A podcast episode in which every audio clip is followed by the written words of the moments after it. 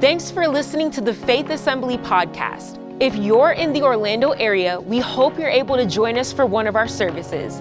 Please check out faithassembly.org for more information or follow us on social media at faithorl. We hope this message will be an inspiration to help you find all that God has for your life. Enjoy the message. We're going to start out in James chapter 5 and verse 9. And the Bible says, Do not grumble. Let's uh, all stop right there and just say it together, can we? Do not grumble. One more time. Do not grumble. How many of you have ever grumbled? How many of you have never grumbled in your whole perfect little life? All right, so raise your hand. All right, few of you perfectos out there, but uh, for the rest of us who are still going on and uh, growing and and uh, hopefully maturing in areas of our walk with God. I have to admit, I have grumbled before. Um, all of us most likely have at one time or another. But the good news is, God forgives. I don't want to be a grumbler. There have been times that I've grumbled that I wished I had not grumbled. And, um, and then, of course, you can't take it back, but God can change it inside of you. Do not grumble, period. But then he goes on to say, against one another. And uh, that's mainly uh, who we grumble against is other people. In, uh, in the church, outside the church, uh, we grumble uh, at the restaurant. A restaurant is a great place to grumble, all right? But uh, I discovered that we shouldn't grumble at the restaurant. Um, and yet, we're all tempted from time to time if the food is bad uh, or the service is poor. Don't forget, the person serving you had nothing typically with preparing the food. It's the dude in the kitchen, all right? So that you need to, you know, go talk. No, you don't either. But uh, anyway, let me just rehearse this story because um, even though I told it some time ago, it's a good story. Uh, I like Mexican food. How many like Mexican food? Uh, I, Alice and I, we love Mexican food. Who doesn't? And uh, I went to a little cafe down not too far from here, close, right down from Don Pablo's. And uh, I went in, and it was real busy, real small place. And I walked up to order my food, and the girl looked at me like she hated me. And um, and so I gave her my order, and she was dismissive of me. Uh, obviously, she didn't know who I was, all right? And uh, she was dismissive of me, and she really didn't care. And I um, backed away, and it was so terrible. And my feelings were kind of hurt that I backed away, waiting on my food, and began to internally grumble. I did not verbalize it outwardly. I internally grumbled. And uh, as I was standing there, I was looking at her. And she was the object of my affection, okay, at that point. And I looked at her, and all of a sudden I realized this girl is pregnant, big time. I mean, not big time. Well, yeah, it's big time. She was pregnant big time. She would look, look like she was like eight months and 29 days. All right. So I look at her, and uh, it was like the Holy Spirit began. He's so patient with us, isn't he? And it was like the Holy Spirit began to say, Yeah, look at her. She's looks like she could go to the hospital at any moment. Uh, she's hormonal, no doubt, and whatever. I shouldn't have said that, but yes, uh, she was something, I can tell you that. And um, so as I looked at her and saw her in that condition, I thought to myself, wow, there she is on her feet with a bunch of customers demanding their food as quickly as they can get it. She is very pregnant, probably very uncomfortable. And I, when I first backed away, I'm like, oh yeah, it, this experience was so bad, I'm going to ask for the manager. Now, I don't typically do that, but I was mad. She really, really just was overbearingly rude. And as I looked at that woman and realized if I were nine months pregnant, that I probably would have an attitude too. Um, and so all of a sudden, I, by the grace of God, my heart started changing. And I began to feel compassion and, and even godly love toward her. And I went from calling the manager wanting to, I wouldn't have. I went from that to saying, I'm giving her a big old huge tip. And, um, and all of a sudden, I took my bill, my wallet, um, I took my wallet out, and um, I, when I got my food, I walked up there and I handed her a real big, big, like huge, humongous, like five dollar. No, I'm no, it was uh, huge beyond that art. It was, it was I, I don't remember. It was at least a twenty, and uh, all of a sudden, her face just lit up like a light bulb, with a smile and appreciation and radiance. And I'm like, here, here's another one. And so, uh, please don't do anybody like you did me earlier. And so I walked out of there. Even though I grumbled internally at one point, I walked out of there just thanking God that I changed my attitude. It's hard to grumble at people that you love and, and that you have compassion for. And so the word says, do not grumble against one another, brethren, lest you be condemned. Now, I certainly would have felt con- condemnation to some extent, no doubt, if I'd have walked out of there giving her a hard time, which I, I never have. I'm, I'm exaggerating, of course. Um, I don't ever, ever, ever, ever, ever, well, maybe one time. All right, anyway, all right, but uh, behold, the judge is standing at the door. So, some of you are chronic grumblers. I'm not looking at any particular person, but I shouldn't have said that. I said some of you may be a chronic grumbler. Why don't you ask someone close to you after the service? Don't ask them now lest they say, Are you kidding me? Of course you are. And you start grumbling right where you're at. So wait till after the service, but ask them, okay? Um, my wife, if I ask her, she's, she's going to say, Of course not. That's not my general mode of experience or uh, of uh, lifestyle, but there are certainly times that I grum- have grumbled and God have mercy on us. God have mercy on me so that we stop grumbling against one another. Um, typically, we grumble because somebody has done it less than they, we think they should in our eyes. First Peter chapter 4, verse 9 be hospitable to one another without grumbling. And uh, so, other people are, you know, we say they're the cause of our grumbling, but they're not really the cause of our grumbling. We choose to grumble. There are so many times we blame others for a lot of things. They made me so mad. No. Um, I used to say that a lot years and years ago, and um, then my son would play it against me. Um, and I'd get around him, and he's and I would say, "Oh, I got they made me so mad." And he says, "Dad, Dad, nobody can make you mad." And boy, when people take your own sermon and use it against you, I tell you, it's just kind of disgusting. And then, but anyway, um, don't grumble. They can't make you mad. They can't make anything. Uh, you choose, we choose to grumble against them. Uh, we can make a different response, or we can come up with a different response, a more godly response. All right? Uh, endure. What would Jesus do? And as we should have shown that, that video again, what would James do that we showed, I think, the second week? What would Jesus do if he were in that restaurant? What would James do if he were in that restaurant? They would not grumble. Then we move to endure. There's so many great things in the last part of this chapter.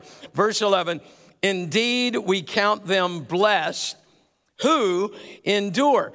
You have heard of the perseverance of Job and seen the end intended by the Lord.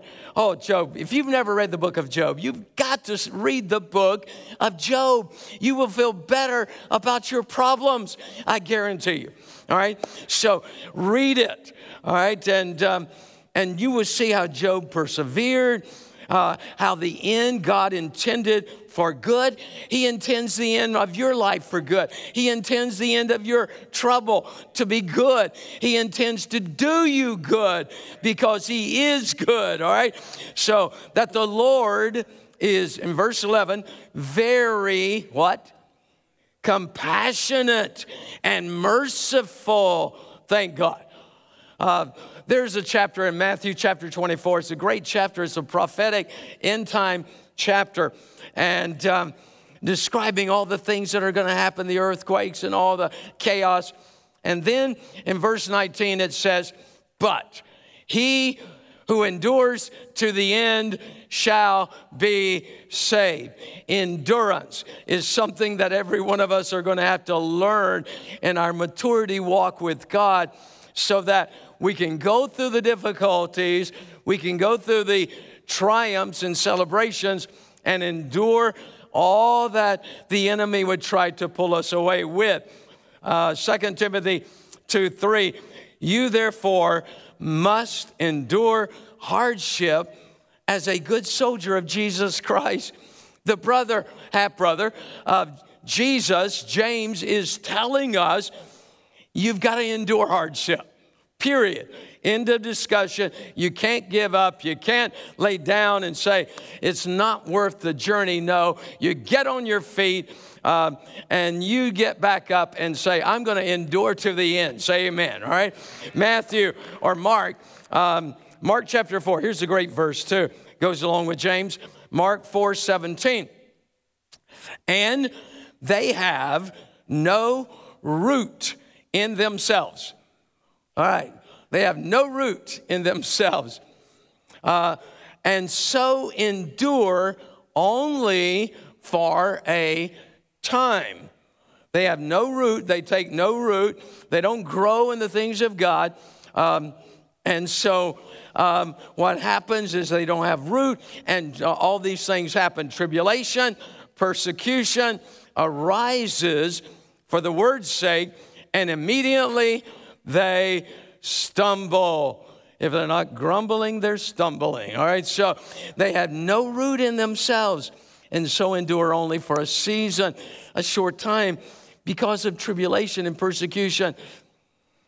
Having been here as long as we have, it's very unfortunate that I have seen a lot of people that I still love, but because of tribulation and persecution, which may include the misunderstood loss of a loved one, misunderstood loss of the accumulation of the blessings that they had at one point, and all of a sudden, because of these things, these losses in their life, they become discouraged. They have no root in themselves. And so they don't continue to grow and flourish. Do you know that plants, and many of you know this if you garden, but plants, trees, uh, dry seasons are good for plants or trees. Why? Especially certain kinds of trees, because it's in the dry season that the roots start going deeper into the soil looking for moisture, looking for the water. The Christian, the roots go deeper into the water of the Word so that when other storms come their way, their root system is secure and tribulations and persecutions in the future do not blow them over. Mark chapter 13, verse 13. But you will be hated by all for my name's sake. Oh, my Lord. You will be hated. Folks, we are entering that season. We are in the minority in this country. Years ago, someone formed a group, uh, the, uh, the uh, Christian Majority. I think it was the name of it. The moral majority, all right? That is no more. Christians are being attacked. Uh, we are in the minority. This is no longer, I mean, it is a Christian country in the sense that its roots and its foundation was, uh, you could say, Christian, but it is no longer a Christian nation as far as numbers are concerned, even as far as, um, well, I won't get into all of that, but um, so it is, but it isn't, all right? Because of the people that are against Christians. And already there are people pointing out the people that are not toeing the line are Christians. And so, uh, listen, let me tell you something. I hate to be hated. All right? I just hate it. Uh, I want to be loved by everybody. Um, now, I know everybody doesn't love me. I'm, I'm as present company excluded. I know that. But uh, I know there are people somewhere right now that don't like me. And they may be talking about me right now. Um, and if you come across them, tell them, please don't do that. Tell them, please, I love them. Um, and then they may tell you a few things, okay? And so um, there's obviously people out there that don't love you either. I assume. Um, there are people out there that don't like you, that don't even know you. All right? Much less those that do know you. All right? So, um, and so, even though it's a terrible thing to be hated, I don't like to be hated. I don't like to have people come against me. That's not my spirit. There have been a few times over the years that I, I preached things that I believe was scriptural, but others didn't believe it. And they would send communication to tell me they didn't believe it and how I should be ashamed of myself or whatever else. And it would hurt me so terribly. I, I went home one Sunday, some, it's been a long time well, not that long. But uh, anyway, I, I went home Sunday afternoon. I opened my phone instead of taking a nap. I should have taken a nap because after I opened my phone, I could not take a nap. Because I'm reading this email and I'm just so perturbed by it. I want to go to them and say, Look, I love you. Don't be mad at me. But um, thank God, I've gotten very few of those over the years. Thank God. All right. But uh, anyway, none of us like to be hated, but folks, guess what? Um, be prepared, all right? Be prepared. Just because you love everybody doesn't mean everybody loves everybody. All right, let's move on. Don't swear. Okay, James chapter 5, verse 12. But above all, my brethren, do not swear don't cuss, don't swear. Um, let your yes be yes, either by heaven or by earth or with any other oath, but let your yes be yes and your no, no. Lest you fall into judgment. A Christian's yes or no should be sufficient. You will not hear me saying, I swear to you. I do not use that terminology, uh, and neither should you, all right? As believers, let our yes be yes and be careful what you say. In James, it talks a lot about our words. Pastor Marcos did an excellent job in that section, uh, teaching on that. But our words, uh, be careful. You, uh, peop- you make people mad when you miscommunicate with your words. And you need to say more often, I, I, yes, I'm planning to do that. I, I, I will do that if I remember. But we need to watch our words. We don't need to say, oh, yes, I'll, I'll absolutely take care of that. And then they absolutely don't take care of it. Um, so watch your words. Let it be yes and yet no, and uh, fulfill your words, all right? If you tell them you're going to be there, well, first of all, just watch your words. Don't back yourself into a corner. Don't say there, I will be there tomorrow morning at 1030 sharp. And 1040 is staring you in the eyes. And that's not 1030 sharp. Uh, for some of you, uh, that's news revelation. But uh, 1040 is not 1030 sharp. All right, so um, God help us. What we need to say is, I'm going to try my best to be there at 1030. Can't guarantee it, but I'm going to really try my best. And you never know, you may run into traffic in Orlando, all right, or somebody else that may be driving on a two lane road in front of you doing 20 miles an hour in a 40 mile speed limit. There's a lot of them. We had someone, I was talking to someone from up north just recently, and I said, Tell me something. Are there people up there that drive slow in the fast lane? And they said, Oh, yes. And I'm like, Dear Lord, they're all over the country. they're all over the country. And the amazing thing is, do you know it's against the law to drive slow in a fast lane? That's a passing lane. That's my lane. And, uh, and it's just happening so regularly. I don't know if it's God using them to help all the rest of us with our patience. I don't know if they're just of the devil. You know, I don't know. I, I no, they're not of the devil. Okay. Matthew chapter 5, verse 34. But I say to you, do not did I read this already? No. But I say to you, do not swear at all, neither by heaven, for it is God's throne, nor by the earth, for it is his footstool, stool, nor by Jerusalem, for it is the city of the great king. Nor shall you swear by your head, because you cannot make one hair white or black. That's the only one questionable. All right, so right there. All right. But let your yes be yes and your no, no, for whatever is more than these is from the evil one. Wow. Don't swear.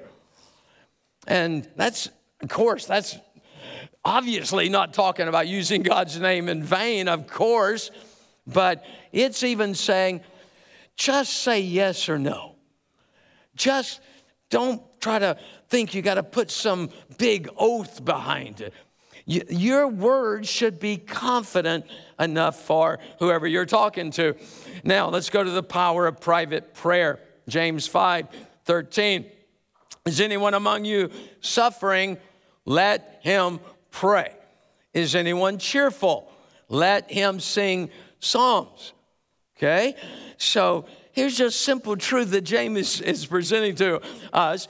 Is anyone suffering? Just pray about it, all right? Uh, first and foremost, pray about it. And uh, if anyone is cheerful, let him sing psalms.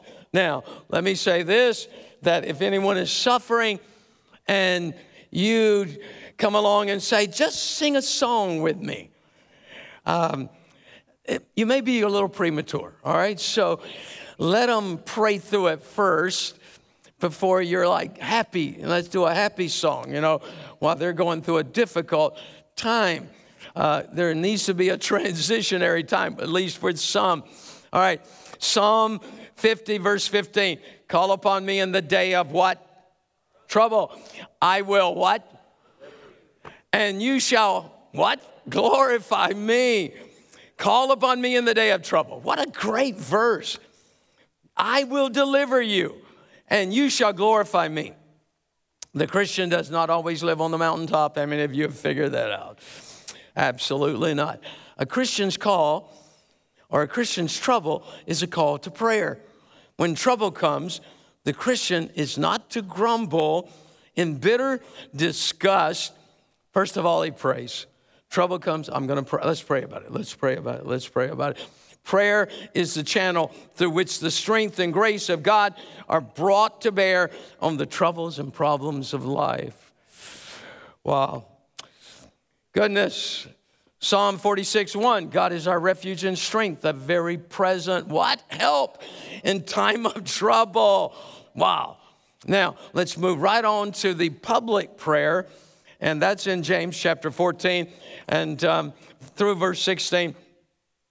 The sick person, that's a time of trouble. When you're sick, uh, you pray, all right? I guarantee, as we heard tonight, people were praying all over the world, praying for them. James chapter 5, 14, is anyone among you sick? Let him call for the elders. Now, a good question is in this church, who are the elders? Uh, generally speaking, in this church, it is the pastoral leadership or those in that capacity, but it is also those that we have commissioned and uh, prayed that um, and spoke to them. And we are putting you here as uh, prayer leaders to pray for people. And so they become, in essence, a, an elder also. Is anyone among you sick? Let him call for the elders of the church. Let them pray over him, anointing him with oil in the name of the Lord um, the elders of the church are to be called. Number three, the elders of the church are to anoint the sick with oil and pray. Pray, the power of prayer. Anointing someone with oil, um, that's secondary to prayer. There's no, there's not magic or anything in anointing oil. Of course not. It is the contact of faith that we identify with, all right? So, um, yes, we pray for them. People are healed just by our hands laid on them. Others are healed, but this is a this is a command that we can pray over people, anointing them in the name of the Lord, and they will be healed. Mark chapter 6, 14 or 13, and they cast out many demons and anointed with oil many who were sick and healed them. And then the prayer offered in faith will save the sick. I'm hurrying. Okay. James 5 15. And the prayer of faith will save the sick, and the Lord will raise him up. We saw that tonight. And if he has committed sins, he will be forgiven. And let me say right there, folks, please, please, please, please, don't ever fall into the trap of thinking that people that are going through difficult times have some sin in their life. I have had a few people, not thank God, not many, over the years that implied anybody going through a difficult time, well, they must have sin in their life. And, uh, you know, God have mercy. Uh, don't ever get that way. There was someone dying one time. I was at their house, they were near death, and someone came there to come in the door. And they were like, uh, they just need to repent. They need to get right with God. I'm like, go away, go away. Um, and thankfully, um, they didn't come in. We didn't get them. We didn't let them in. All right. So anyway, uh, that was a weird situation. Matthew 9 29. And he touched their eyes, saying, According to your faith, let it be to you.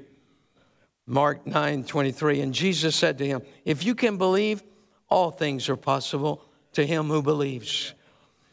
And the Lord will raise him up. Uh, James chapter 5 15. The prayer of faith will save the sick, and the Lord will raise him up. And if he's committed sins, he'll be forgiven. God loves to forgive. If the sick person has sinned, confession can open the door to healing. James 5 16. Confess your trespasses to one another. It didn't say confess your trespasses to everyone. No, it says to one another. It suggests a relationship of some measure and pray for one another that you may be healed. The effective, and this is one of my, I've got a plaque with an older man kneeling at a table that someone, a former associate, gave me years ago and I used to look at this plaque on a regular basis, and it just warmed my heart. The effective, fervent prayer of a righteous man, uh, let me add woman, avails much. The effective, fervent prayer of a righteous man or woman avails much, accomplishes much. Um, wow, what an incredible, incredible verse that is.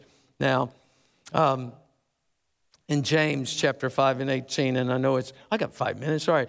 Uh, why am I getting in a hurry? And um, he prayed again, and the heaven gave rain, and the earth produced its fruit.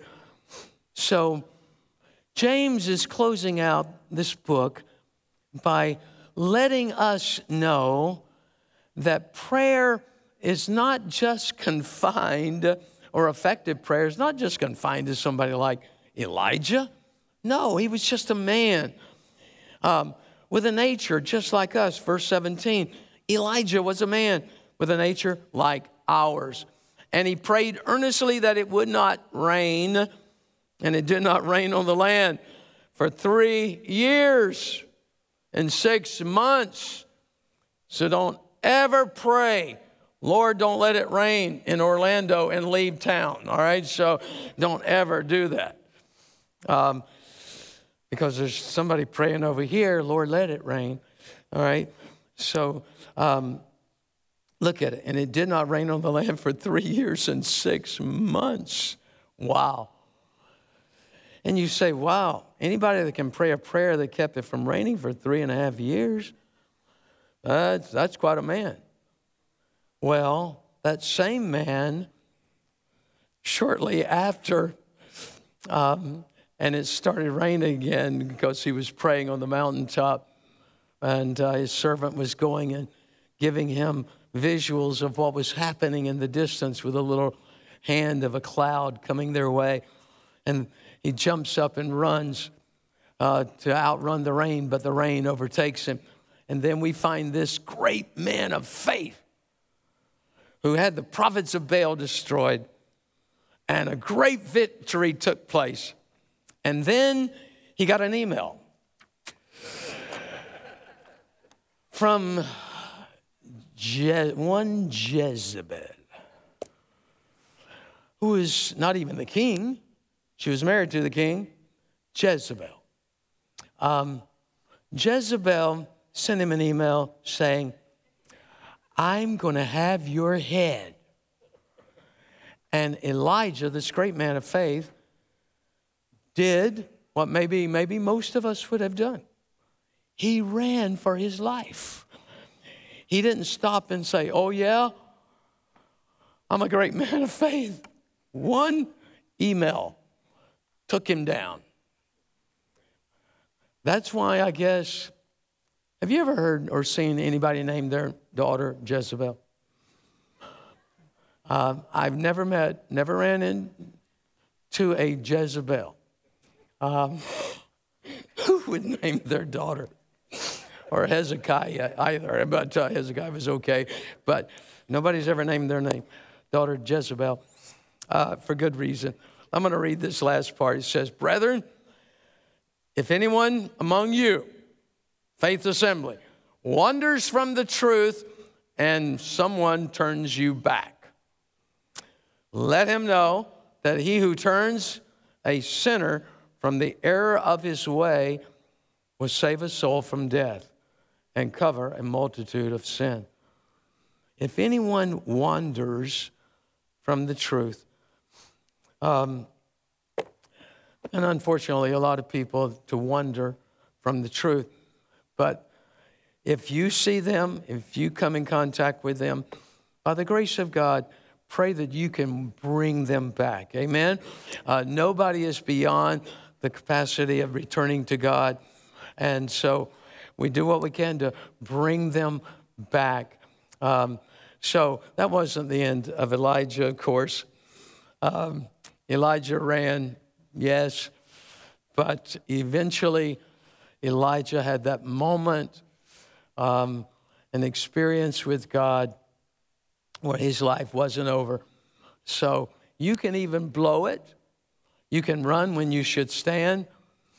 Um, you can let the old nature, like Elijah did, cause fear to permeate your life. You could have been totally, completely incapacitated by the word COVID, uh, fearful of it.